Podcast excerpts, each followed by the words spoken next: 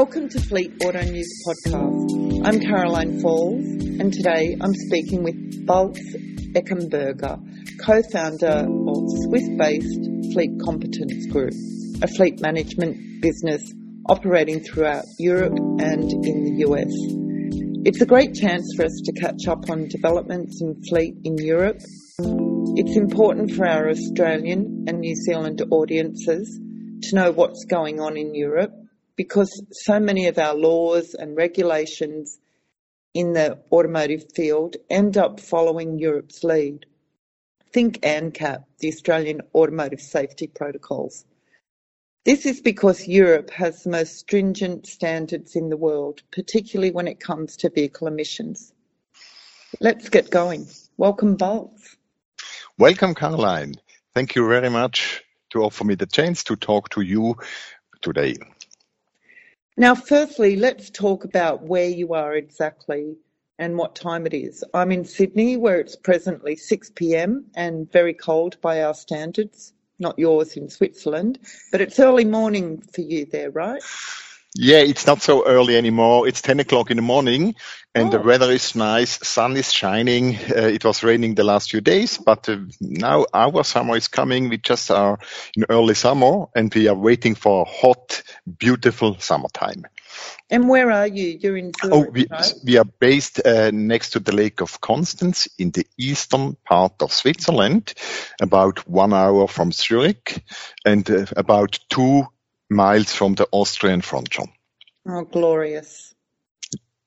I talked a little bit about Fleet Competence, your group, in the intro, but can you tell us a bit more, like when Fleet Competence was founded, how many markets you might be operating in, and what you see as your mission?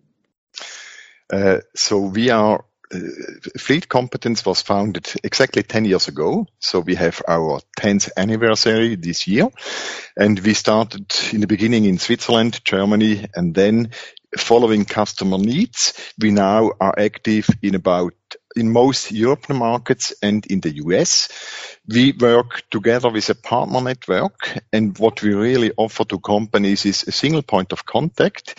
Uh, when they come to us, we offer them with our partners in all countries the same method, method, methodics for fleet uh, problems like uh, car policy alignment or tenders and things like this. And they just have one point of contact and we can help them with the same in the same way in, in France, in Germany, in Austria, in Switzerland.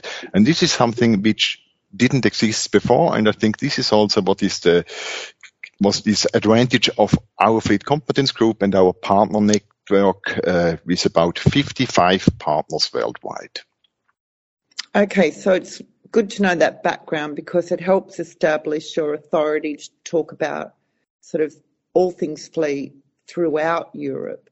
Um, now, I met you virtually uh, in Switzerland in early 2020 when I was there and headed to the Geneva Motor Show and a conference that you had organised, but it all got cancelled at the last minute because of COVID. That was so disappointing. And we've since become masters at managing disappointment, to say the least. But let's catch up and have you tell us about how tumultuous the intervening period has been for your group, the industry in Europe, and some of the disruptions that, that you witnessed? Yeah, I mean, the, the time was really tough. It started when we couldn't organize our international fleet event in Geneva in 2020. 20.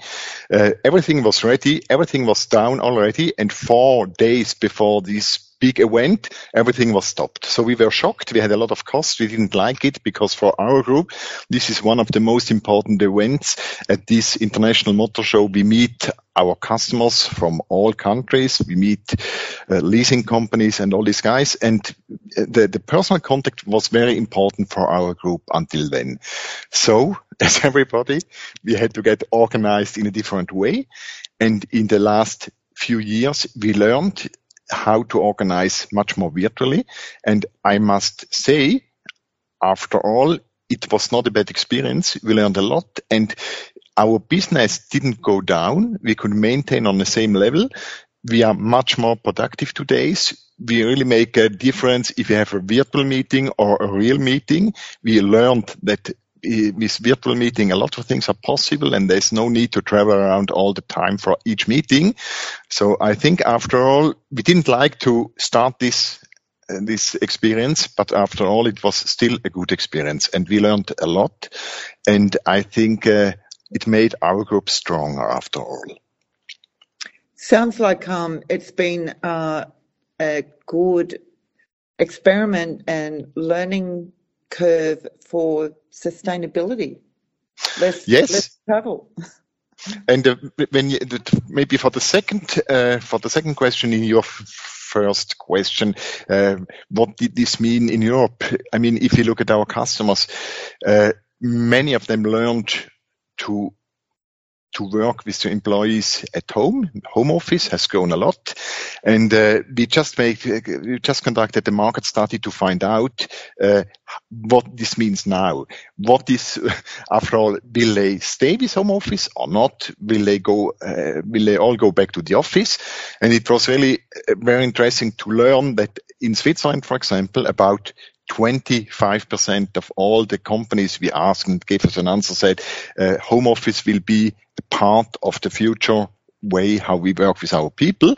So, and also we ask also some, some question about the mobility. One question is, uh, what do you think? Will you be more mobile in the future or not? Will you, will you search for different mobile uh, ways to be mobile?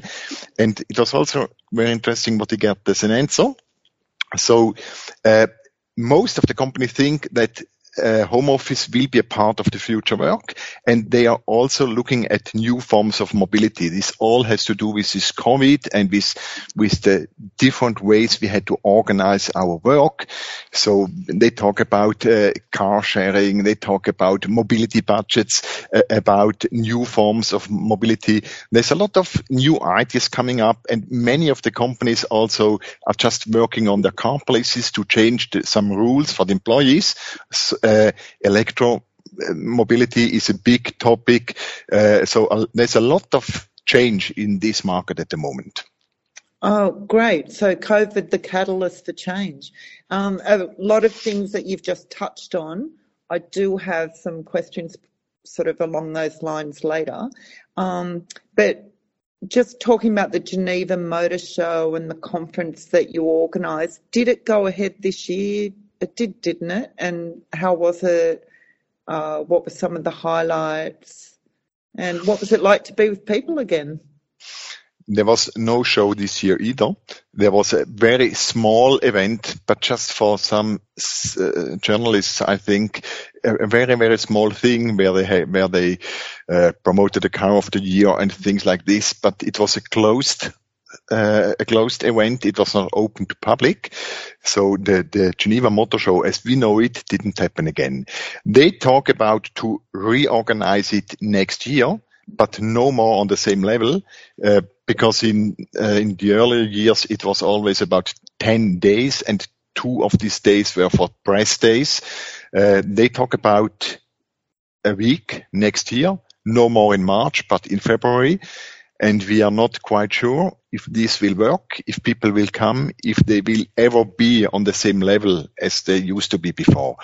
Because I think so many things changed and also the OEMs learned to sell their cars differently.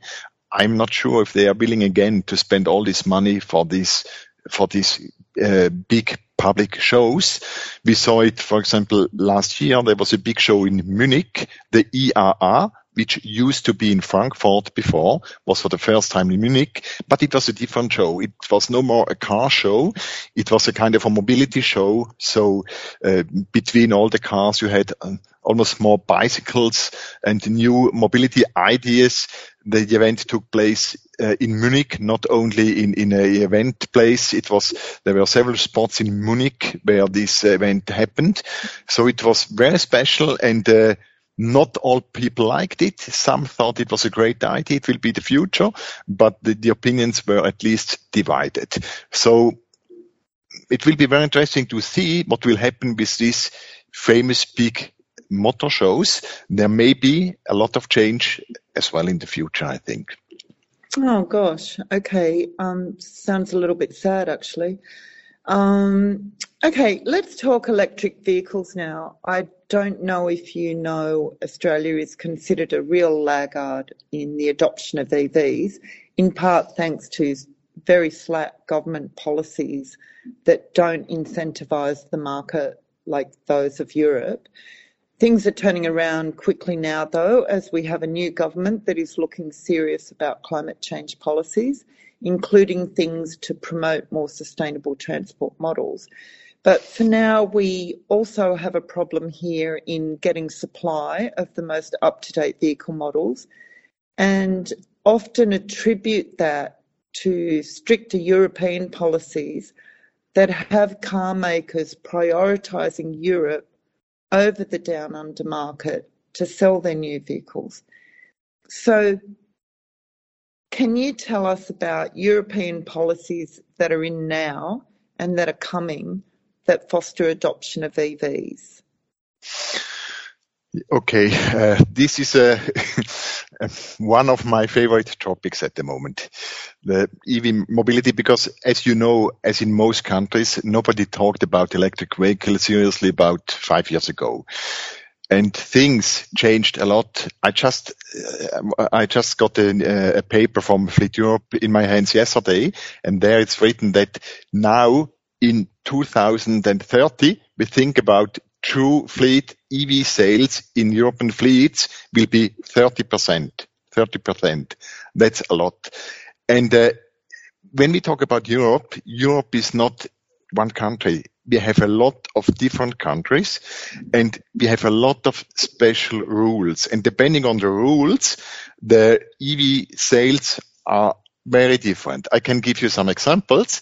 For example, in Norway, the EV of the, the EV of total fleet, the true sales are 83%. 83%. Can you believe this? 83%. Excellent. But Norway was the, the country in Europe that started very early and they fully pushed the EV. Then on the other side, the last one is Poland. In Poland, we have 2%, 2%. So we have between 2% and 83% everything. Some other major markets like Sweden, we are at about 55%, Netherlands 37, Germany 31, Belgium 30, UK 27, Switzerland about 22. These are, by the way, the 2021 numbers. Uh, France 20%, Italy uh, 18%. Why is this so different? When we look at the map, then we see that the Nordics, you, you have a lot of support. Then there are some other land, other countries where you have at least some support. Uh, United Kingdom, France, Germany, Switzerland. And then you have some countries there's almost no support. Poland, Italy, Spain, Ireland. And so the, the EV topic in, in uh, Europe is quite different. So this is where we are now. But talking about what we feel when we have our consulting projects, we see that a lot of especially international companies, they really have to go for EVs because most of them have zero emission targets. And how will you ever go in the direction of zero emission without pushing EV? So very often now the, the general management uh, gives the targets for companies. And I'm personally in two big projects at the moment where we just have all the discussion. And the funny thing is, uh, normally when we have fleet projects, you have to do with purchasing, fleet managers, and maybe HR. But this time, when we talk about EV, in both big projects, the, the CEOs are involved in these projects. It seems to be a big change, an important change for companies. So the, the tension we have in Europe for this EV topic is very big. So they all would like to, but the interesting part is, can they bring the vehicles on the streets? no, they can't. Why? Because we have some problems with uh, the delivery. Just to give an example, if you order a Skoda Enyaq, which is one of the most wanted fleet cars in Europe, uh, you have, when you order it now, you will get it in 18, 18 months. 18. It's not a joke. And uh, there are some others which you can have earlier. Tesla at the moment is quite good because you have the new uh, factory next to Berlin. You can have a Tesla Y within about five months, uh, a Tesla 3 with about six months. So for Tesla, it's okay. And something else which is funny, some new brands which were not typically fleet brands now have a big chance, like Hyundai, Kia, for example, as they have perfect cars. Kia, which was uh, selected like a car of the year at the Geneva Motor Show with the new EV. So these cars have a big chance because their delivery is easier than the one of the famous Volkswagens uh, for example, or, or Skodas and others, where, where they have just these delivery problems. This may be a temporary problem, but at the moment it's a big problem and it pushes some customers to choose or to change their car policy, especially the ones that decide they want to do something now and not wait two years until they can bring the first car on the street. So it's a very, very interesting, but also a very complicated topic. And the, the, the interesting question is how or when will this change? When will we get normal delivery solution? We don't know. It's also depending a little bit on the war in the Ukraine, where, for example, Volkswagen had a big problem because some parts were manufactured there. But I just learned last week that they were very intelligent, so they took out the crews that uh, that uh, produced these missing parts. They brought them all to, I think, Czechoslovakia, uh, and there now they they build it as kind of a plant in tents and can at least now produce some of the parts. So uh, we, hope that the situation will get better in the coming months, but personally, I think this year it will be tough if we want to get an electric car soon on the street.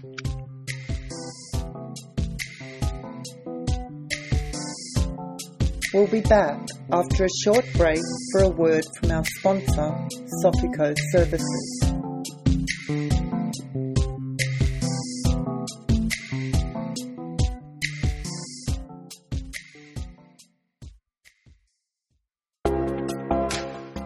Sofico is a world leading provider of enterprise software for the automotive leasing, finance, and mobility industry.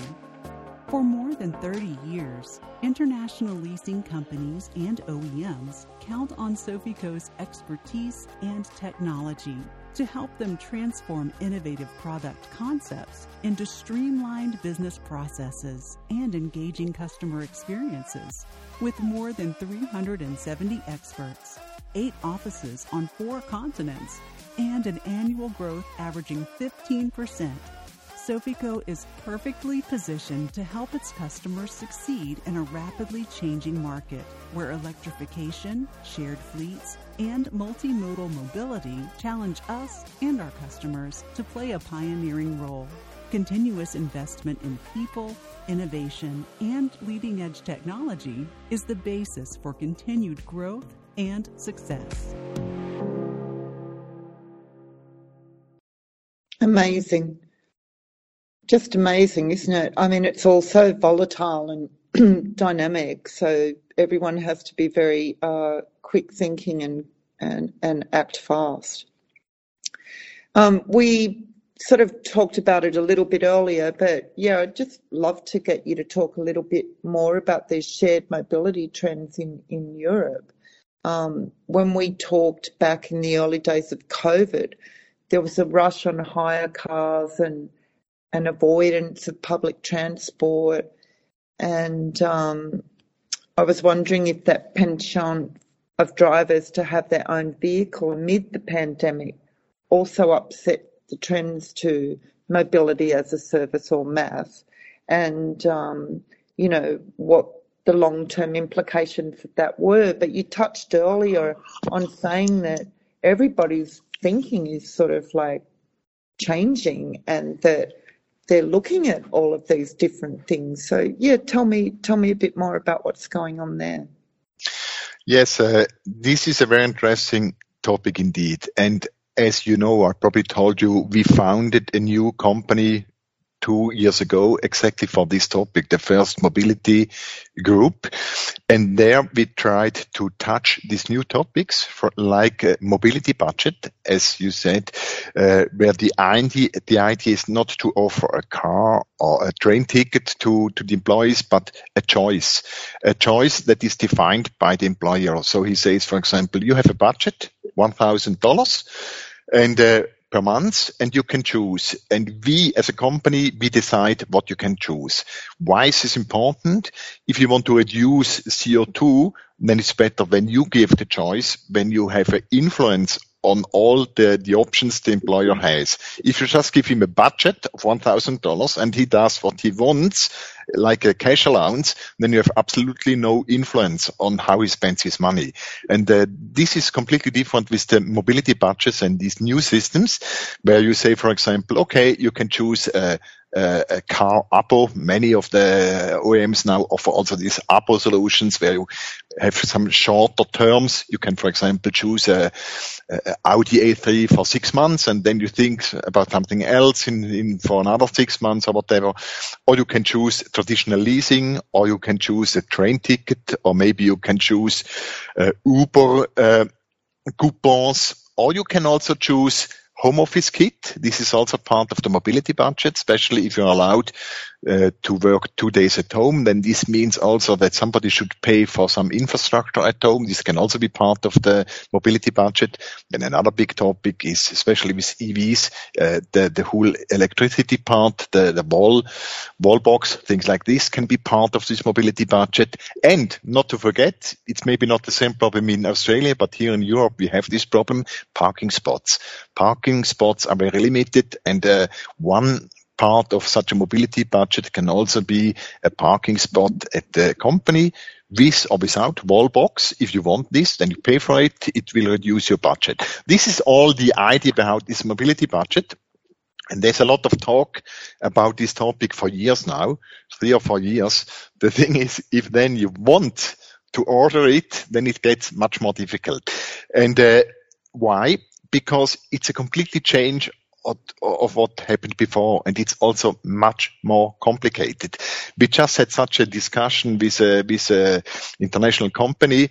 Uh, first, there was there were workshops for a few months with uh, the procurement and uh, the fleet manager. They, all found it a very uh, good concept, and then suddenly at the final meeting, there was somebody else from the top management. They said, "Yeah, but it sounds complicated. Why don't we just give these guys a, car, a cash allowance? It's so much easier for us." And this is exactly exactly what is happening now.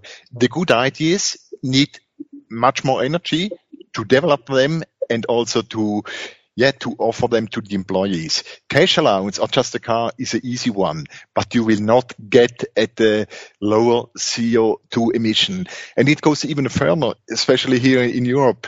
Uh, we have some countries, Spain, for example, when you have a plant and you have a certain number of employees, I'm no more sure, but I think something like more than 500, then you have to show a concept how you will influence all the commuting, not just the company cars, but everybody coming to work, how you, you intend to, to make this as CO neutral as possible. And these mobility budget things uh, would help not just to give it to people that now have company cars, but to influence the, the, the all the mobility of all employees from a company. So there's a lot of discussion, but it's still in a, in a, we are not there where, where we have 10 different solutions. A lot of things are just in a late developing state, but it's not it, it, it's not uh, we need some more time. It's not finished yet and the, the company will be developed with some uh, the, the, these uh, concepts will be developed with some companies that want to go this way. And there, there will be that we will need some first movers who really want to do this, and then the wall will break and all the others will be there. And we are just now, many of them are pushing, but the wall is still uh, standing. And I think it takes maybe another year or maybe two, but then we are there. Uh, and uh, so it's a really interesting thing. And we are fully in this topic as well with the second company because we didn't want to mix it. We also did it with some other partners which have this special IT uh, knowledge because you need a lot of IT knowledge to do this. And uh, yeah, so we are also one of the movers in this field.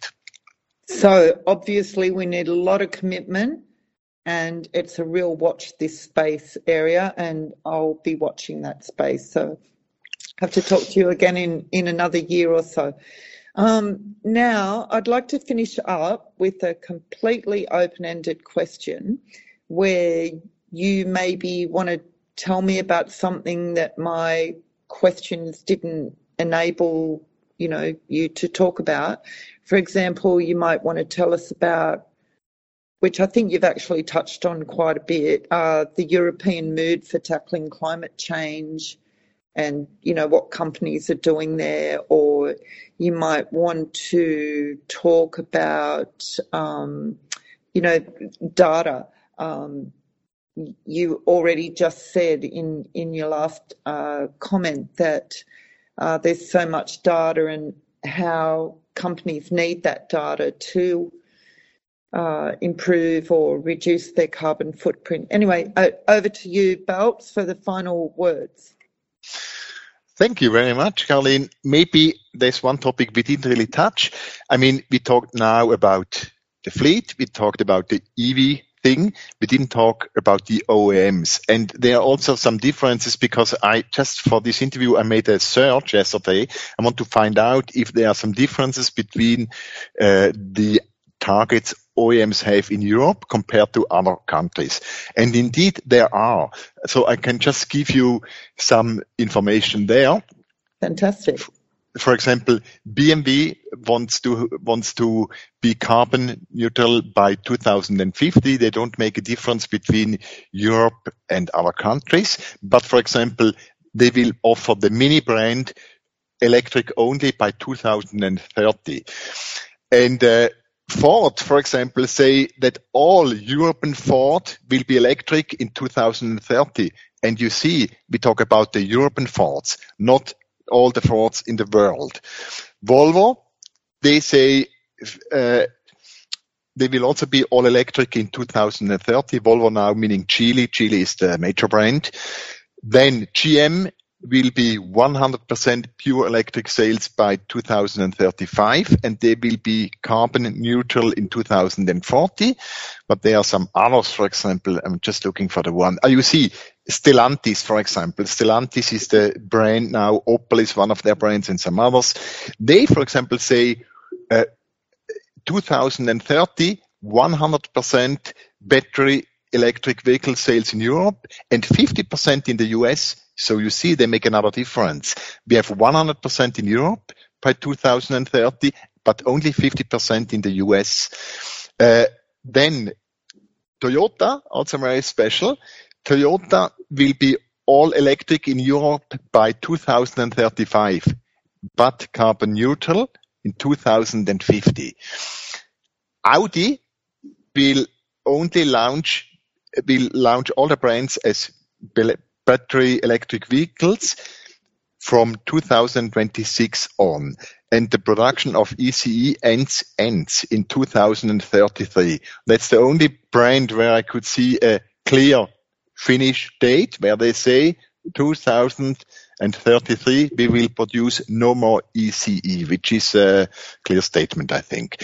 And uh, the Audi brand uh, will also be neutral. Uh, Volkswagen, sorry, not Audi, will be carbon neutral in 2050. So what we can say, Europe will reach an all electric sales share of 30% for passenger cars, vans and trucks by the end of 2030. That is at least written in this article. So I like this article. I think the numbers sound sounds really realistic to me. Sounds uh, amazing. I'd like to get a copy of that article. Can you email it to me? Yes, I okay. will. All right, just to sign off with you, I love to travel and meet up with people from all over the world, and it's been lovely to join you today virtually and catch up on what's happening in the fleet world in Europe. Thanks for your time, Balz. Thank you very much, Caroline. It was a pleasure one more time. I will always give you information if there's a need, and it's always a pleasure to talk to you. Thank you a lot.